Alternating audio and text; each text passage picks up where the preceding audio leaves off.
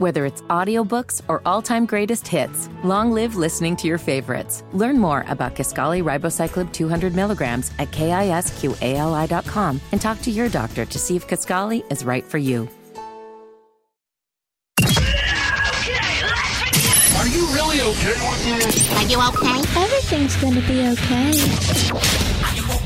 Are you okay? Yeah, I'm fine. I'm pretty f***ing far from okay. Are you okay with this? On the Hammer and Nigel show. Hammer, are you okay with some of these uh, headlines you're seeing about Aaron Rodgers and the Pat McAfee show?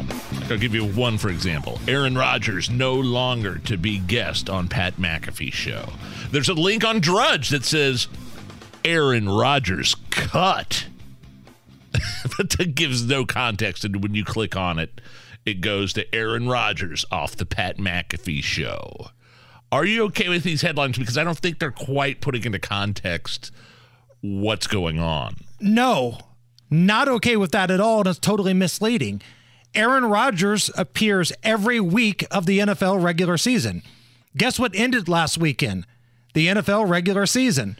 Now he ended with a bang with I mean I listened to his segment with Pat McAfee yesterday going back at Jimmy Kimmel. There's a feud. He may or may not have implied Kimmel was on some Epstein list. Never He said it, but it was said implied, then he, yeah. then he apologized. I I mean he may have apologized but you know I listened to the whole thing. They talked about COVID and Fauci and you know he allowed uh, McAfee. I, I, it was compelling content to me. Aaron Rodgers is a compelling guest, and I, I would, and he was being paid, by the way, a lot of money for Right. his weekly appearances on that show. And listen, I, you know, usually here at the office, I don't get a chance to listen to a lot of Pat unless I go back and listen to it later.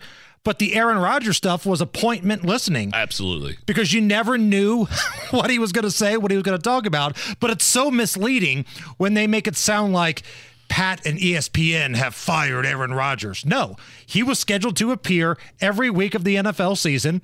The regular season's over. That's what I took from it.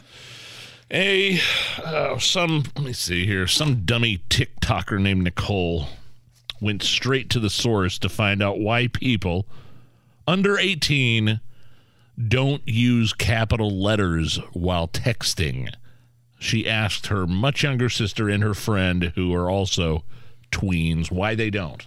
I think with like capital letters, grammar is kind of like weird. Full sentences is like a school thing. I only text Noah if I'm like upset or mad. I'm gonna change my text to lowercase, honestly, after this because I feel way too formal for using uppercase. Uh, full confession: I don't. I no longer use punctuation of any kind uh, when I text. I'm Are not are- mad at you. Are you okay with any of this? With, No, with- I'm not okay. No? There used to be, I'm not okay with this woman claiming that you shouldn't use capital letters. Let me Okay. clarify. There used to be a, a digital member here in this radio station. And I think our pal Brian Baker may have uh, sent somebody a group email, a question about a website issue, and the subject line was written in all caps.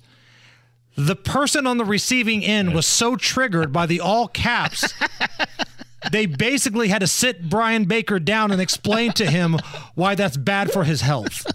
It was so ridiculous. These people are ridiculous. I'm not okay with any of them.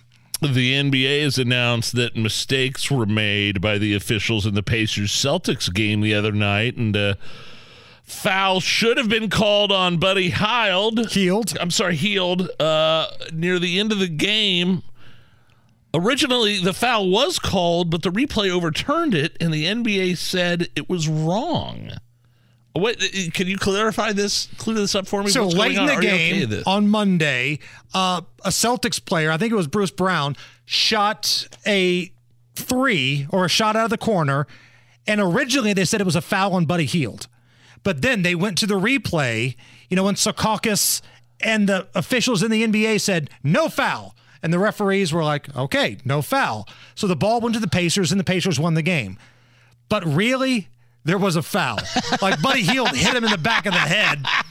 it was a foul. Right. And the league has now came out and said The referees blew that situation, even though it came from the replay center. Yeah, why even have a replay center if they can't get that right? And if I'm a referee, I'm like, hey, screw you. It came from the replay center. We were the ones that called it a foul originally.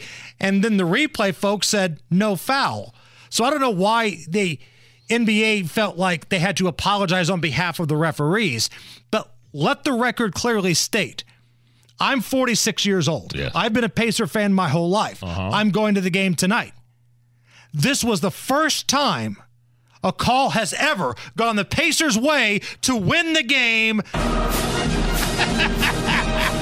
it never happens for the Indiana Pacers.